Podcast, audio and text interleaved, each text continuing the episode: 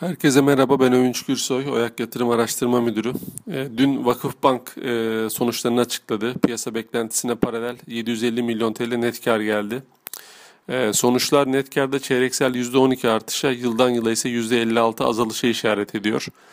E, banka bu çeyrek 400 milyon serbest karşılık ayırmış. Aslında hani bu karşılık ayrılmasaydı net kar açıklanandan %38 daha yüksek gerçekleşecekti.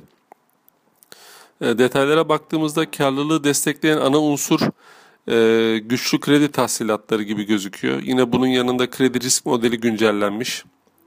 E, bu model güncellemesi sonucunda geçmişte ayrılan bazı karşılıklar iptal olmuş.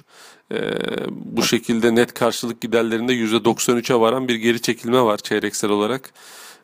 Bunun desteklediğini düşünüyoruz. Çekirdek gelirler dediğimiz faiz ve komisyon tarafında ise %27 civarında e, çeyreksel bir düşüş var. E, burada tabii artan fonlama maliyetlerinin etkisi e, gözükmekte. Swap maliyetleri iki katına çıkmış. yine tüfe endeksi mekul kıymet getirileri de bu çeyrek düşmüş. Bunların etkisinde hani çeyrek çekirdek gelirlerde büyük bir düşüş yaşanmış. net faiz marjında da 1.6 puan civarında bir çeyreksel daralma var.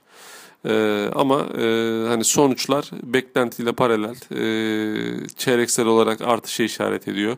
İkinci ikinci çeyrek içinde e, menkul kıymet getirilerin daha iyi olacağını düşünüyoruz.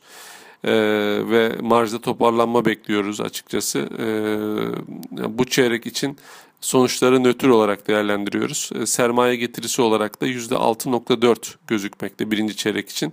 Geçen çeyrekte 5.9 seviyesindeydi. Hafif bir yükseliş var. Ee, herkese iyi günler.